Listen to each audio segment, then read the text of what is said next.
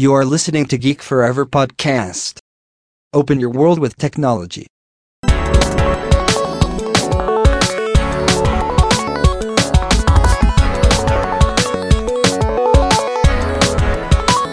This is Geek Story.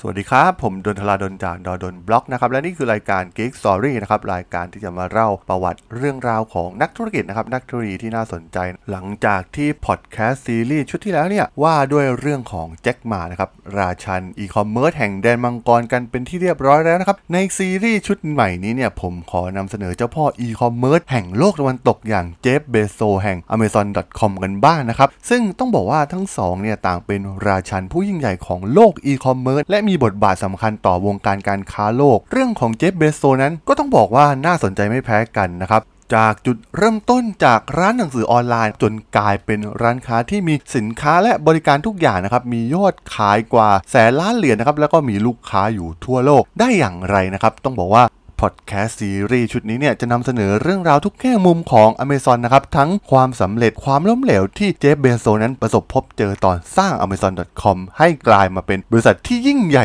อย่างที่เราได้เห็นกันในปัจจุบันสำหรับเจฟฟรีย์เพรสตันเบรโซนะครับหรือเจฟนั้นเกิดมาพร้อมกับความสามารถพิเศษนะครับในการจดจ่อกับสิ่งใดสิ่งหนึ่งเป็นพิเศษนะครับในสมัยที่เรียนประถมเนี่ยดูเหมือนเขาเนี่ยจะเป็นคนดื้อรั้นนะครับในสายตาคุณครูประจำชั้นอยู่เสมอ แต่หารู้ไหมว่าความดื้อรั้นนั้นเนี่ยเป็นส่วนสำคัญมากๆนะครับในสายเลือดของผู้ประกอบการที่อยู่ในตัวเขามาตั้งแต่เด็ก ๆ เขาอยู่กับแม่และตาของเขาในเมืองเท็กซัสนะครับส่วนพ่อที่แท้จริงนั้น แทบจะไม่มีใครรับรู้กันเท่าไหร่นะครับว่าอยู่ที่ไหน ไม่เว้นแม้แต่ตัวเขาเองก็ตาม ซึ่ง หลังจากหย่ากับพ่อที่แท้จริงของเจฟเนี่ยทางแม่ของเขาเนี่ยก็ได้พบรักครั้งที่ 2 กับไมค์เบโซนะครับซึ่งเป็นผู้ลี้ภัยมาจากประเทศคิวบาไมค์นั้นมีความมุ่งมั่นอย่างแรงกล้า จนเรียนจบปริญญา แล้วก็เข้าทำงานเป็นวิศวกรปิโตรเลียมที่บริษัท Exxon นะครับบริษัทยักษ์ใหญ่ของอเมริกา ส่วนตัวเจฟนั้นสนใจเทคโนโลยีมาตั้งแต่เล็ก และมักจะหมกมุ่นกับการซ่อมแซมอุปกรณ์อิเล็กทรอนิกส์ต่างๆ เรียกได้ว่าเขาเนี่ยสวมวิญญาณของนักประดิษฐ์มาตั้งแต่วัยเด็กเลยด้วยซ้ำในวัยเด็กเนี่ยเขาสามารถใช้เวลา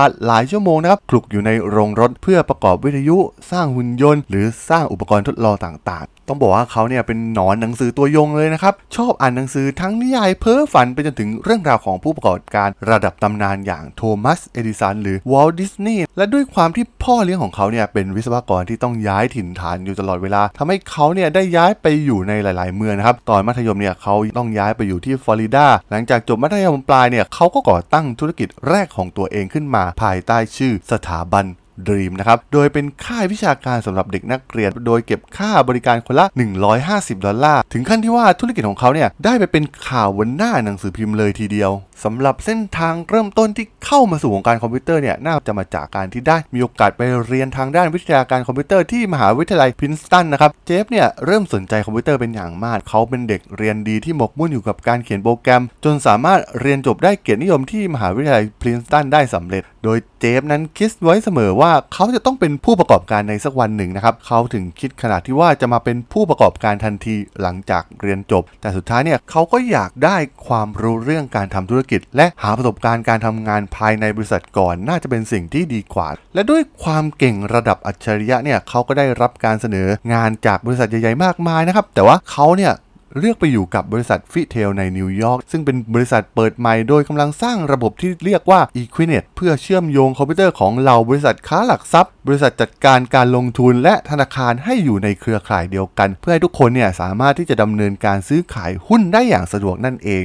ซึ่งต้องบอกว่าถ้าย้อนไปในสมัยนั้นเนี่ยแนวคิดนี้ถือเป็นเรื่องใหม่มากๆนะครับเจฟเนี่ยเป็นหนึ่งในผู้พัฒนาโปรแกรมหลักของโปรเจกต์นี้ลูกค้าหลาย ๆ รายเนี่ยไม่เชื่อว่าระบบดังกล่าวเนี่ยจะสามารถทำงานได้จริง Equinet เนี่ยช่วยให้สามารถที่จะส่งข้อมูลการซื้อขายนับหมื่นครั้งนะครับระหว่างคอมพิวเตอร์ของธนาคารหลายแห่งในเครือข่าย ซึ่งภายในเวลาเพียงไม่ถึงปีเจฟก็ได้เลื่อนตำแหน่งจากผู้จัดการฝ่ายพัฒนาไปเป็นรองผู้อำนวยการฝ่ายเทคโนโลยีของบริษัท และด้วยวัยเพียงแค่ 23 ปีเท่านั้น เขาต้องการความท้าทายในอาชีพการทำงานมากกว่านั้นนะครับและอยากได้มุมมองที่กว้างขึ้น รวมถึงสามารถที่จะเรียนรู้เคล็ดลับการเป็นผู้ประกอบการ เขาจึงได้ตัดสินใจย้ายไปทำงานกับธนาคาร Banker Trust นะครับทำให้เขาได้ความความรู้ทั้งเรื่องเทคโนโลยีและเรื่องของการเงิน โดยสามารถเลื่อนขึ้นไปตำแหน่งรองประธานที่อายุน้อยที่สุดของ Banker Trust เมื่ออายุได้เพียงแค่ 26 ปีเพียงเท่านั้น จากนั้นเนี่ยเขาก็ได้มีโอกาสสำคัญที่ได้ไปทำงานกับบริษัท DE Shaw นะครับที่สร้างระบบอัตโนมัติสำหรับซื้อขายหุ้นในแวดวงการเงิน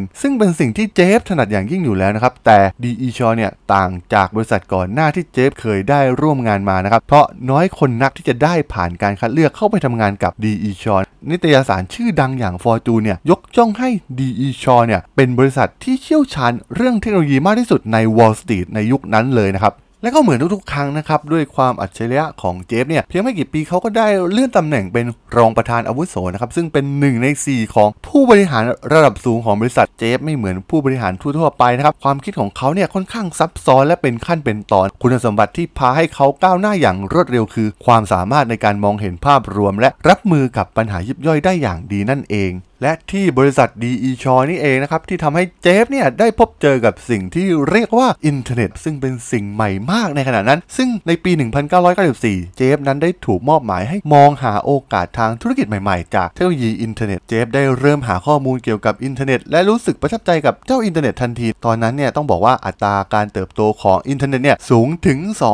2,300%ต่อปีเลยทีเดียว ซึ่งทำให้เจฟเนี่ยเริ่มมองข้ามการทำงานให้กับ DE Shaw แล้วนะครับการเติบโตของอินเทอร์เน็ตในระดับนี้เนี่ยเขามองว่ามันจะทำให้หลาย ๆ คนเนี่ยหาเงินได้อย่างมหาศาล และตัวเขาเองก็อยากเป็นหนึ่งในนั้นด้วย เขาอยากสร้างบริษัทที่ประสบความสำเร็จ โดยใช้ทักษะทางธุรกิจและเทคโนโลยีของเขาเอง ซึ่งอาจจะเป็นธุรกิจประเภทใดก็ได้นะครับ ขอให้สามารถทำกำไรได้มากพอ โดยเขาได้เล็งเห็นทันทีว่าอินเทอร์เน็ตเนี่ยจะกลายเป็นพื้นที่ขนาดมหึมานะครับที่มีคนเข้ามาใช้บริการ นั่นย่อมทำให้มีโอกาสในการขายสินค้าตามมานั่นเอง และความท้าทายที่สุดของเจฟก็คือการหาคำตอบให้ได้ว่าจะขายสินค้าอะไรดีนะครับ ซึ่งเขาได้สร้างตารางขึ้นมาประเมินโอกาสการทำกำไรของสินค้ากว่า 20 ชนิดนะครับว่าสินค้าชนิดใดเนี่ยมีแนวโน้มที่ดีต่อการขายบนอินเทอร์เน็ตได้รวดเร็วที่สุด ซึ่งใน 20 ชนิดนั้นเนี่ยรวมไปถึงโปรแกรมคอมพิวเตอร์นะครับ อุปกรณ์สำนักงาน เครื่องแต่งกาย และดนตรี แต่ท้ายที่สุดหมวดสินค้าที่เตะตาเจฟที่คิดว่าน่าจะเป็นตัวเลือกที่ดีที่สุดก็คือหนังสือนั่นเองนะครับ เพราะว่ามันเป็นสินค้าโภคภัณฑ์จริง ๆ หนังสือที่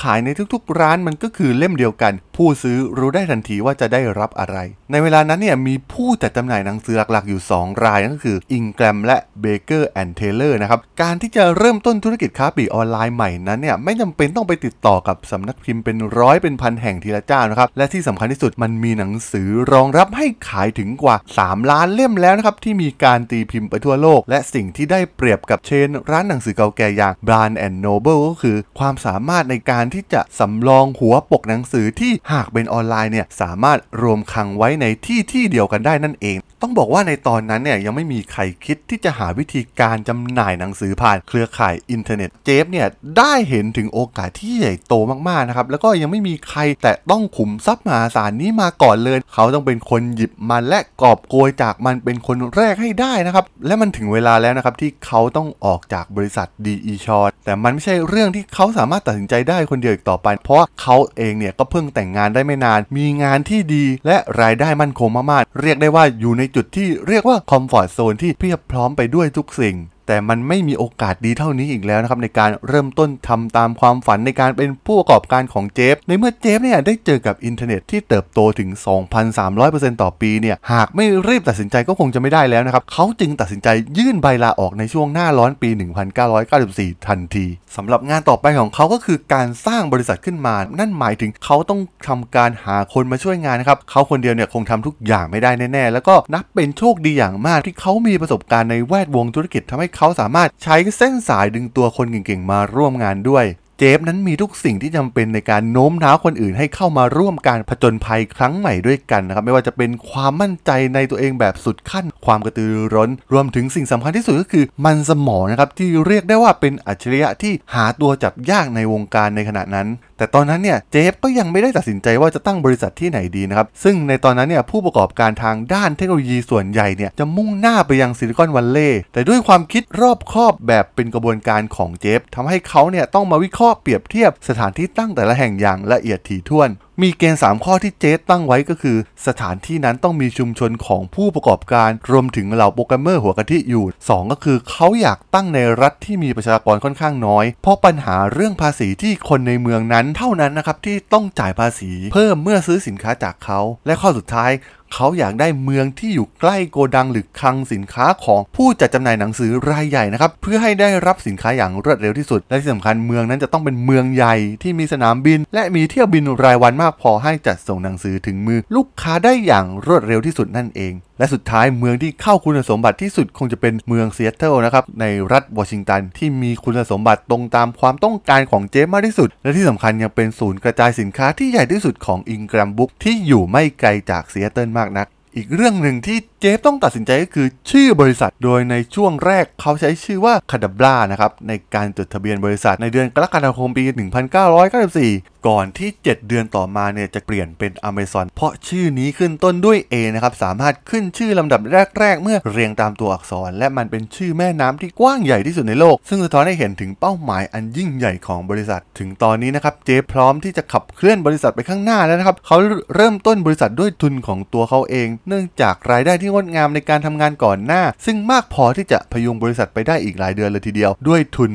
ราวๆ10,000เหรียญแต่เงิน 10,000เหรียญเนี่ยไม่สามารถช่วยให้บริษัทอยู่ได้นานนัก เขาจึงได้ระดมทุนจากครอบครัวเพิ่มเติมนะครับโดยพ่อเลี้ยงอย่างไมค์เบโซสเนี่ยยินดีที่จะให้เงินลงทุนด้วยความเต็มใจนะครับเพราะเขาเชื่อมั่นในตัวเจฟมากๆแม้ครอบครัวของเจฟเนี่ยแทบจะไม่เคยได้ยินคำว่าอินเทอร์เน็ตมาก่อนเลยด้วยซ้ำเมื่อเจฟเนี่ยมาถึงซีแอตเทิลเนี่ยก็เริ่มมองหานักพัฒนาซอฟต์แวร์เก่งๆ โดยไปหาที่ภาควิชาวิทยาการและวิศวกรรมคอมพิวเตอร์ของมหาวิทยาลัยวอชิงตัน ซึ่งโด่งดังในด้านนี้เป็นพิเศษ และคนที่เจฟได้พบก็คือพอลบาร์ตันเดวิสนะครับอดีตนักชีววิทยาโมเลกุลจากลอนดอนนะครับที่ผันตัวมาเป็นวิศวกรซอฟต์แวร์ที่ซีแอตเทิลส่วนโปรแกรมเมอร์อีกคนคือแคฟแฟนนะครับที่เจฟดึงมาผ่านทาง connection ของเขาที่บริษัทเก่าทั้งคู่เนี่ยแทบไม่เคยมีประสบการณ์ในการสร้างซอฟต์แวร์สำหรับธุรกิจค้าปลีกเลยด้วยซ้ำนะครับ แต่คนพวกนี้ระดับมืออาชีพทั้งสิ้น เจฟไม่ได้ต้องการคนที่มีประสบการณ์มากที่สุด ด้วยความที่เขากำลังพยายามทำสิ่งที่ไม่มีใครเคยทำมาก่อน และพวกมืออาชีพเหล่านี้เนี่ยเจฟมองว่าไม่มีอะไร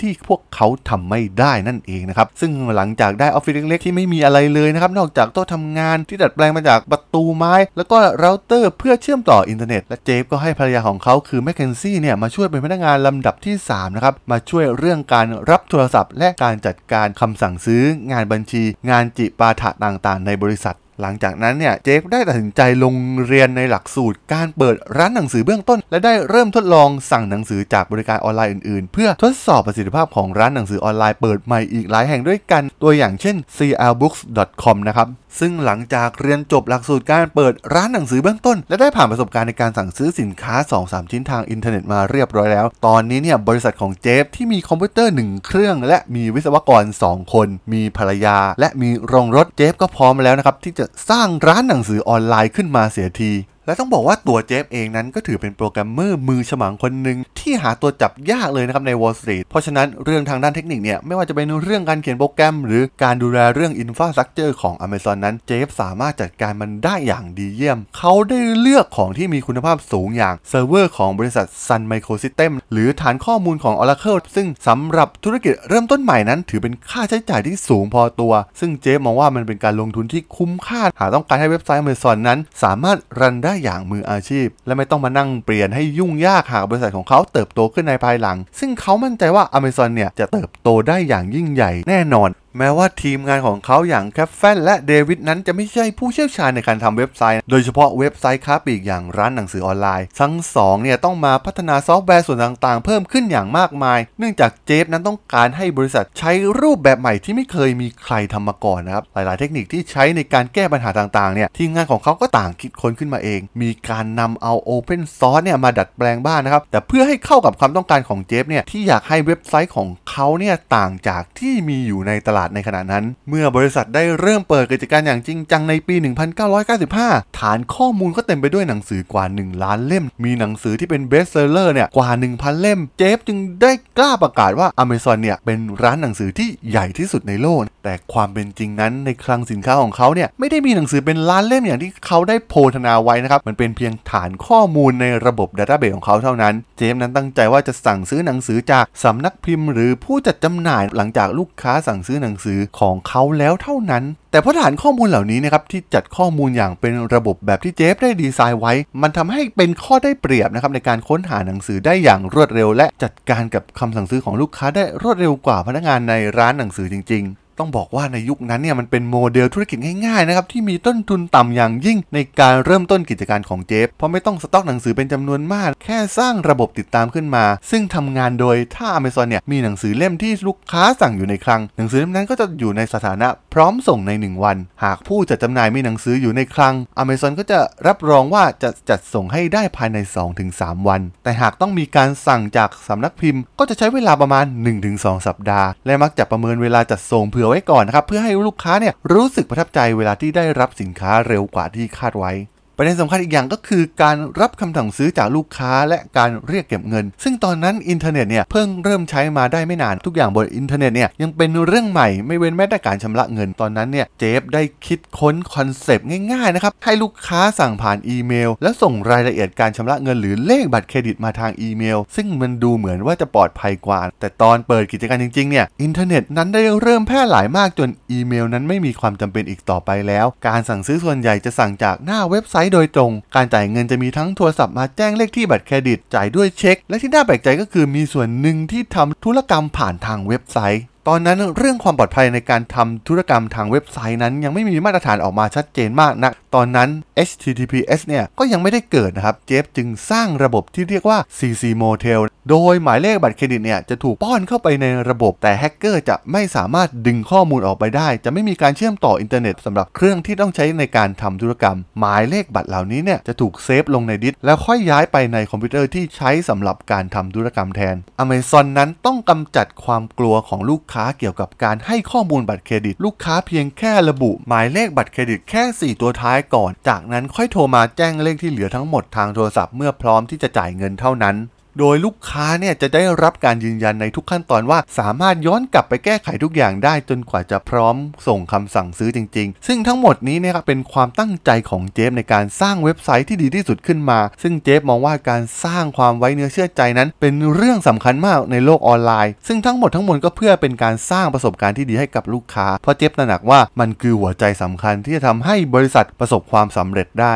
ฟีเจอร์เด็ดอีกอย่างหนึ่งของ Amazon ก็คือ การทำให้การค้นหาข้อมูลเกี่ยวกับหนังสือ และนักเขียนในฐานข้อมูลเนี่ยเป็นเรื่องง่ายที่สุดเดวิดและแคฟเฟนเนี่ยได้ลงมือสร้างลิงก์เพื่อเชื่อมโยงข้อมูลทั้งหมดของผู้แต่งแต่ละคนเข้าด้วยกัน ลูกค้าจึงสามารถค้นหาหัวข้อหรือชื่อหนังสือรวมถึงนักเขียนที่สนใจ ซึ่งหากพวกเขาเจอหนังสือที่ชอบ ก็สามารถคลิกที่ชื่อนักเขียนเพื่อดูหนังสือทุกเล่มของนักเขียนคนนั้นได้ทันที ซึ่งต้องบอกว่าคงไม่กล่าวเกินเลยได้ว่าการเชื่อมโยงข้อมูลทั้งหมดของผู้แต่งแต่ละคนเข้าด้วยกันนั้น คือกุญแจสู่ความสำเร็จในยุคแรก ๆ ของ Amazon เลยก็ว่าได้ มันเป็นเว็บไซต์ที่ลูกค้าสามารถท่องไปในโลกที่เต็มไปด้วยหนังสือ มันทำให้เป็นที่ถูกใจสำหรับพวกนักอ่านตัวยงได้อย่างมาก ต้องบอกว่า Amazon ในยุคแรกๆเนี่ยเป็นส่วนผสมของการลองผิดลองถูก เพราะตอนนั้นอินเทอร์เน็ตเนี่ยยังใหม่มากๆ มันต้องใช้สัญชาตญาณในการแก้ไขปัญหาเฉพาะหน้าที่เกิดขึ้นอยู่บ่อยๆ แต่สิ่งสำคัญที่สุดที่เจฟและทีมงานยึดถือเป็นหลักในการสร้าง Amazon ก็คือ การให้ความสำคัญกับความต้องการของลูกค้าเป็นอันดับแรก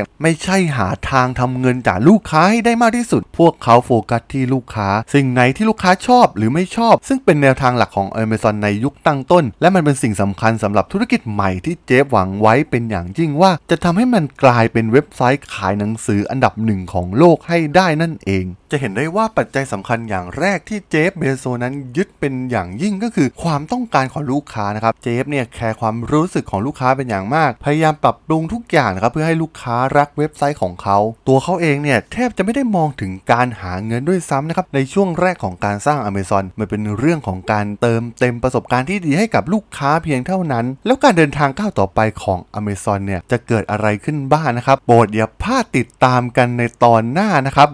สำหรับในตอนแรกของประวัติของเจฟเบโซแห่ง Amazon.com เนี่ย ผมก็ต้องขอจบไว้เพียงเท่านี้ก่อนนะครับสำหรับเพื่อนๆที่สนใจเรื่องราวของเจฟเบโซนะครับ ก็สามารถติดตามกันต่อได้ โดยสามารถติดตามกันได้นะครับ ทางช่อง Geek Forever Podcast นะครับ ตอนนี้ก็มีอยู่ในแพลตฟอร์มหลักๆ ทั้ง Podbean Apple Podcast Google Podcast Spotify YouTube แล้วก็จะมีการอัปโหลดลงแพลตฟอร์ม b l o g d i t ในทุกๆ ตอนอยู่แล้วด้วยนะครับถ้ายังไงก็ฝากกด follow ฝากกด subscribe กันด้วยนะครับแล้วก็ยังมีอีกช่องทางหนึ่งนะครับที่เป็นช่องทางใหม่ในช่องทาง Line แอดนะครับที่ a d ธราดลนะครับ t h a r a d h o l สามารถแอดเข้ามาพูดคุยกันได้นะครับ รวมถึงผมก็จะส่งเนื้อหาดีๆ ไปให้ท่านในทุกๆวันอยู่แล้วด้วยนะครับ ถ้าอยังไงก็ฝากแอดกันมาด้วยนะครับสำหรับใน EP นี้เนี่ย ผมก็ต้องขอจบไว้เพียงเท่านี้ก่อนนะครับ เจอกันใหม่ใน EP หน้านะครับผม สวัสดีครับ